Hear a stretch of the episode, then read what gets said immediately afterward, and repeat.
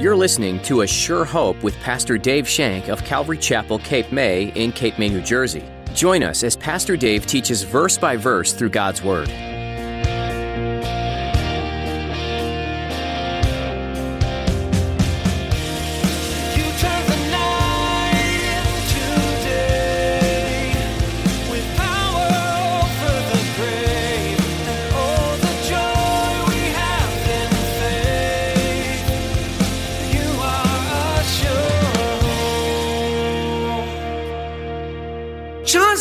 Speaking about something new here.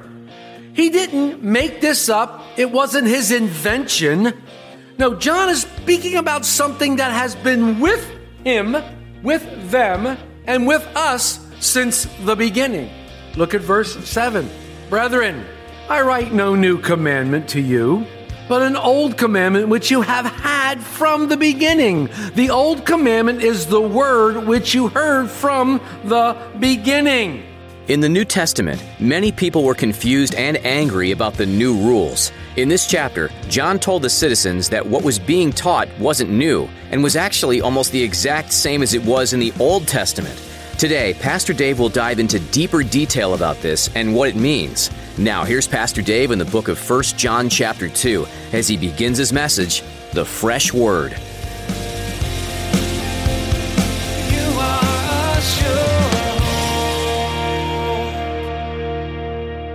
So someone once said, quote, words are like coins.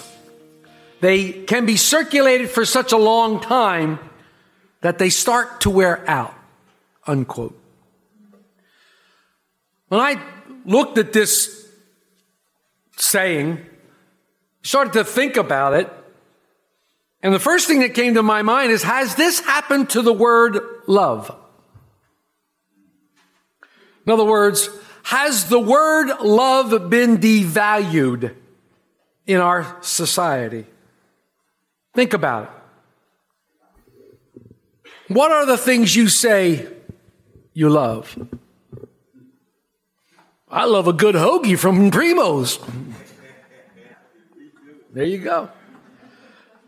I love my crazy dog. You might love your home, your career, your car, your vacation. You might love chocolate. You might love ice cream. You might have said those things from time to time. I remember saying I would love this and I would love that. And my kids would say back, then why don't you marry that? There's some truth to that. So what about the love for your spouse?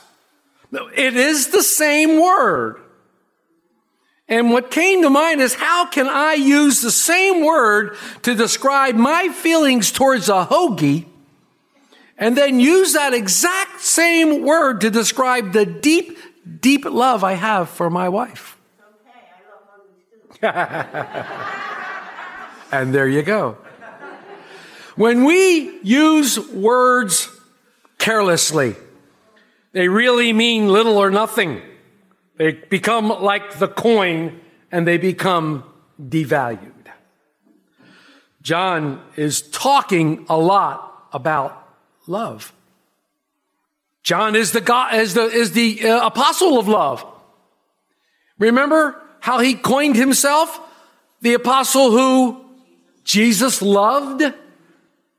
He writes constantly about love. I don't think, other than the apostle Paul and the love chapter in 1 Corinthians, John wrote more about love than anyone else. So as we've been making our way through this first letter of the apostle John, he has been describing for us a life that is real. A life that is genuine a life that is full of joy, a life that is complete, a life that can only be found while abiding in Jesus Christ. And John told us that by fellowshipping with Him, Jesus Christ, by fellowshipping one to another, we too now can enjoy that life. That life is possible today in our lives. But according to John, and as we studied through chapter one and, and, and the first several verses of chapter two, the real life includes two major things. Number one, it includes obedience. The real life includes obedience. It requires obedience. It requires walking in the light. That's obedience. Walking in the light and not in the darkness, John told us. And he discussed this walking in the light in great length. He said that if we do walk in the light as he, Jesus, walked in the light, not only do we have fellowship with one another, but his blood, Jesus' blood, cleanses us from all sin. Obedience also requires confession. John said that if we confess our sins, he, Jesus, is faithful and just to forgive our sins and to cleanse us from all unrighteousness. This obedience also means keeping his commandments. This is how we know that we know him. This is how we know that we are known by him. And we just studied that last time. Know that we know. So what is this commandment? The commandment is that we love one another the way he has loved us. So then love is the second requirement for living the life that is real. Love is the second requirement. Why? Because love is the spiritual tie between us. Love connects us. Love is the practical expression of the light. In other words, I could say walking in the love of Jesus Christ or walking in the light of Jesus Christ. They seem interchangeable. If we're fellowshipping with Jesus and one to another, then we need to walk in obedience and we need to walk in a love. Why? Because John says that's how we ought to walk, just as Jesus walked. That's how we're supposed to walk. That's what John said last time in verse 6. But John's not speaking about something new here. He didn't make this up. It wasn't his invention. No, John is speaking about something that has been with him, with them, and with us since the beginning. Look at verse 7. Brethren, I write no new commandment to you but an old commandment which you have had from the beginning. The old commandment is the word which you heard from the beginning. He starts out by using this beautiful word, brethren. And we talked about this Friday in our men's study where James used the same word. Brethren is an endearing term. And as I studied it and looked up the Greek meaning and language for brethren, I found something pretty cool. It has a context and meaning of coming from the same womb. And this is true. If you're a believer in Jesus Christ, if you accepted his sacrifice on the cross, if you've confessed with your mouth that Jesus is Lord, if you believed in your heart that God raised him from the dead, you are born again. Born again by what? His blood. So we share that commonality. That's pretty cool to think about it. But John says, brethren, this is not a new commandment. This is the commandment you heard from the beginning. The beginning of what? The beginning, he said. This is the commandment you've heard from the beginning. Well, let me ask you a question. Does anybody know what the Shema is? Oh, come on. Where are my scholars out there? Tom, come on now. Ah, you got it. You bet. Shema in Hebrew means to hear. Turn to Deuteronomy 6. I knew you wouldn't let me down, Tom. Turn to Deuteronomy 6. The Shema. It begins in verse 4. I'm going to read verse 4 through verse 9. Hear, O Israel, the Lord our God, the Lord is one. You shall love the Lord your God with all your heart, with your stroll, and with all your strength. And these words which I command you today shall be in your heart. You shall teach them diligently to your children and shall talk of them when you sit in your house and when you walk by the way, when you lie down and when you rise up. You shall bind them as a sign on your hand and they shall be as frontlets before your eye, between your eyes. You shall write them on your doorposts of your house and on your gates. The Shema. Remember when we saw episode three of The Chosen? Jesus was sitting before the children and he asked them to recite the Shema. Remember? And they did. They started to recite him, recite the Shema back to him. Hear, O Israel. Why? Because every child growing up in Israel had to know the Shema. They had to know that it was their prayer. It was to be recited in the morning prayer and it was to be recited in the evening prayer. It was to constantly be on their mind, constantly recite it. Love the Lord your God with all your heart, with all your strength, with all your soul. Love the Lord your God. Interesting. Now, take a left hand turn, if you will, over to the book of Leviticus. You know, every time I say Leviticus, I think somebody's going to run out of the door, you know, because. Because you know, Leviticus is the law. You know, Leviticus is like the law. Look at chapter 19, in verse 18 specifically. Chapter 19, verse 18 is written here. You shall not take vengeance, nor bear any grudge against the children of your people, but you shall love your neighbor as yourself. I am the Lord. Ah. So now we're getting someplace. So you have the Shema, and then you have this law here that you love your neighbor as yourself. These are the commandments that were given to them in the beginning. These are the word that was given to them in the beginning. And the children of Israel came out of Egypt where the bondage of slavery was lifted from them. When the children of Israel came out and they met at the mountain and the word of God came to Moses, this is what God gave them. This was his law. This was it. And all of the commandments were based on these laws that were given to them. And they were to follow them. And they weren't allowed to break them. They weren't allowed to break one. They broke one, they broke them all. This was it. This was the beginning. John is saying, this is the commandment that was from the beginning. It's not a new commandment. That's what he's saying here.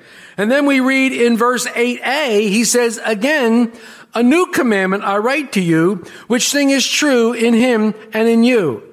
Excuse me? John, you just said it was an old commandment. Now you're telling me it's a new commandment. I'm confused. Is this a contradiction? Shall we throw the Bible away? No, not hardly.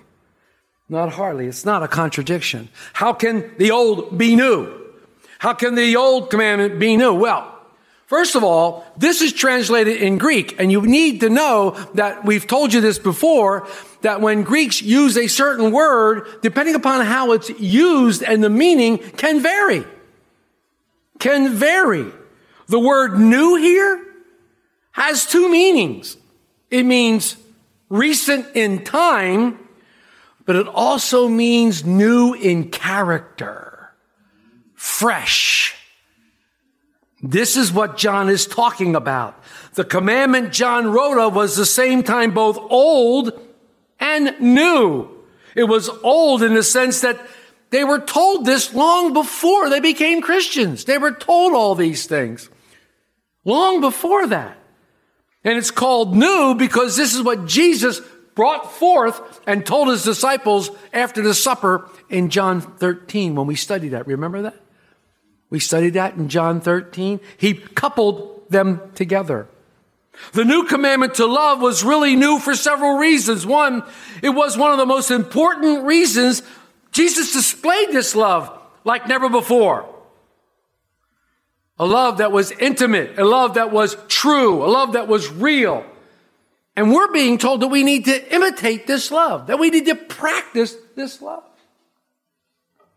Jesus told his disciples that they will know your mind by the way you love one another. So he's telling his disciples and telling us they'll know you're of me when they see you loving one another. This is a new love, a fresh love, a love that the world has never really seen before. Jesus Christ came and went to a cross. They never saw this before. This new commandment is not new in time. It has not been devalued. It is new in character.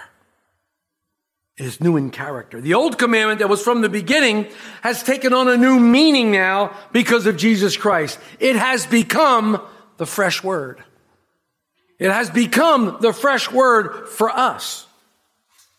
So you might ask, how has it become fresh?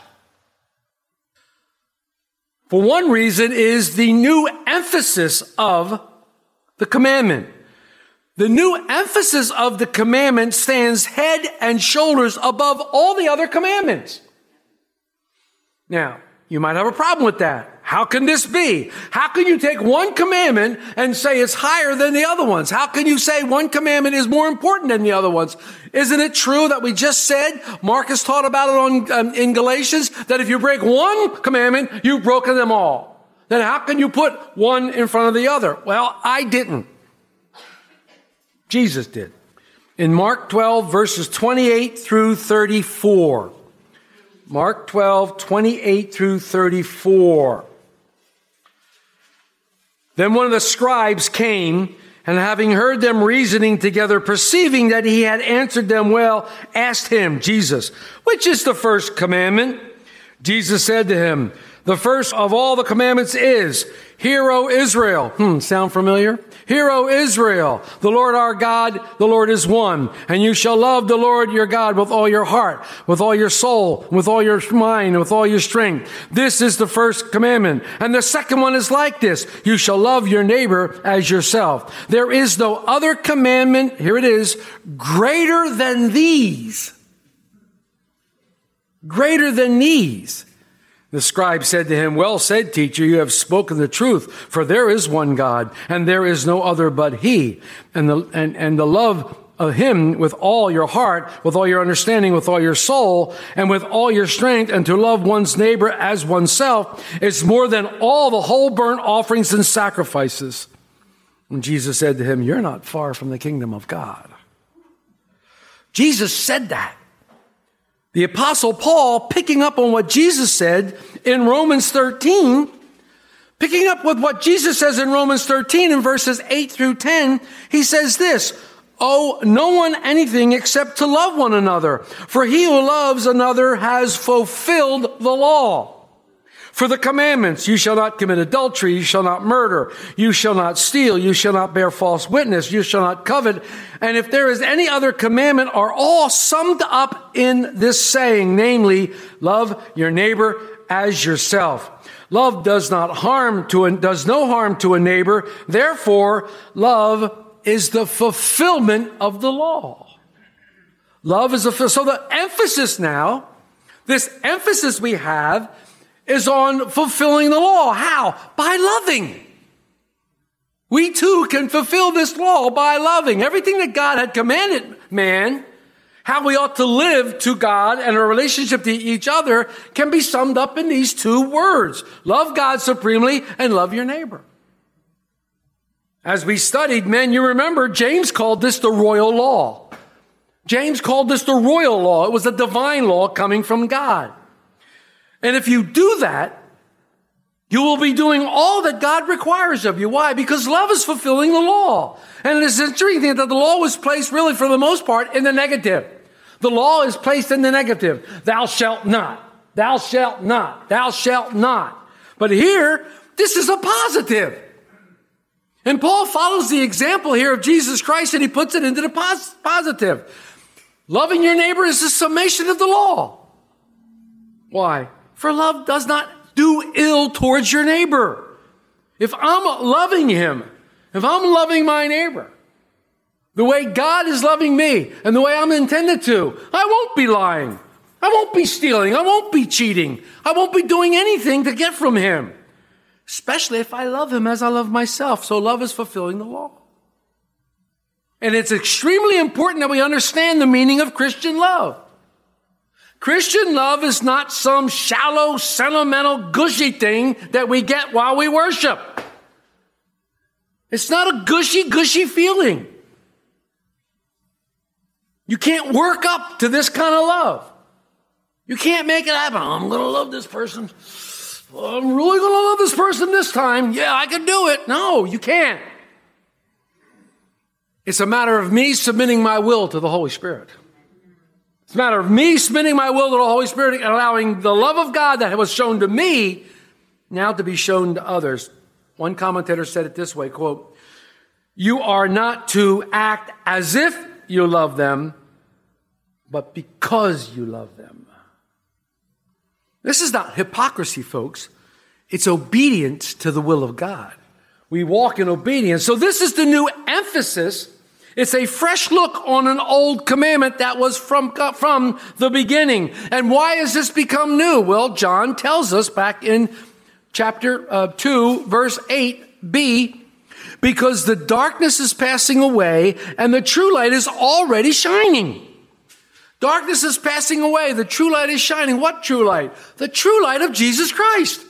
It is already shining. And where is it shining from? Whose heart? Our heart. Yes, our heart. Didn't he say, You're the light of the world? Let your light so shine? So we're the light of the world. Our, Jesus is now shining through us, and he becomes the example of the fresh word of the new commandment. The old commandment is made fresh by emphasis, and secondly, it is made fresh by example.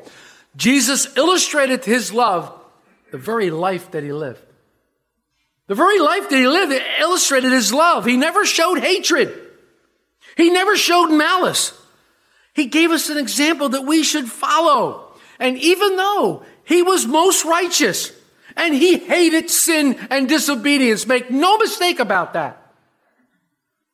He never hated the people who committed sin. He never hated the people. Instead, he always had compassion on them. He always looked at them and had compassion. Look how he treated the disciples. No one could have been more patient with Peter than Jesus. No one could have been more patient with James and John, the sons of thunder, than Jesus. No one would have been more patient with Thomas's unbelief than Jesus. And no one could have loved Judas until the end, even in his betrayal and treachery, than Jesus. When Jesus told his disciples to love one another, he was only telling them what he had already shown them. He's only showing, telling them what he already showed them. He practiced it in front of them. They saw it. They lived it. They looked at it. Remember the big John? That which we've seen, that which we've heard, that which we've touched, that's what we've looked upon. Remember how that began? No one who came in contact with Jesus was ever turned away, including the great Nicodemus. Jesus never turned anyone away. In fact, Jesus even touched his enemies with his love. He showed loving pity on the religious leaders, and they wanted to kill him. As he was being crucified, he showed love to those who were hammering the nails. Father, forgive them, for they know not what they do. Jesus is the perfect example of loving one another. His love shining brightly in the midst of darkness is an example of the fresh word the fresh new commandment. He illustrated that old truth that God is love and that the real life is a life of joy and victory, and we can have that too. You are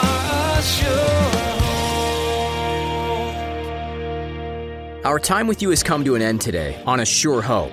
But in our next edition, Pastor Dave Shank will continue teaching through the book of 1 John. In the meantime, you can listen to more teachings from this series online at ASureHopeRadio.com. You can also subscribe to our podcast on iTunes. Just search for A Sure Hope and see the latest editions as soon as they're posted.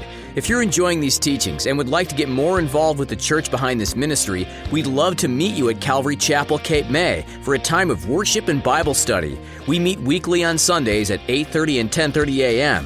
Feel free to give us a call for more information. Our number is 609 884 5821. Again, that's 609 884 5821.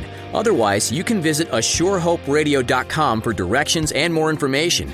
Perhaps you prefer email. If so, go ahead and email us with any questions at info at capewatchradio.com. You might be interested in knowing that for those who aren't able to come in person, we're streaming our services on Facebook Live and on YouTube. Just look for a link on our website at ASureHopeRadio.com.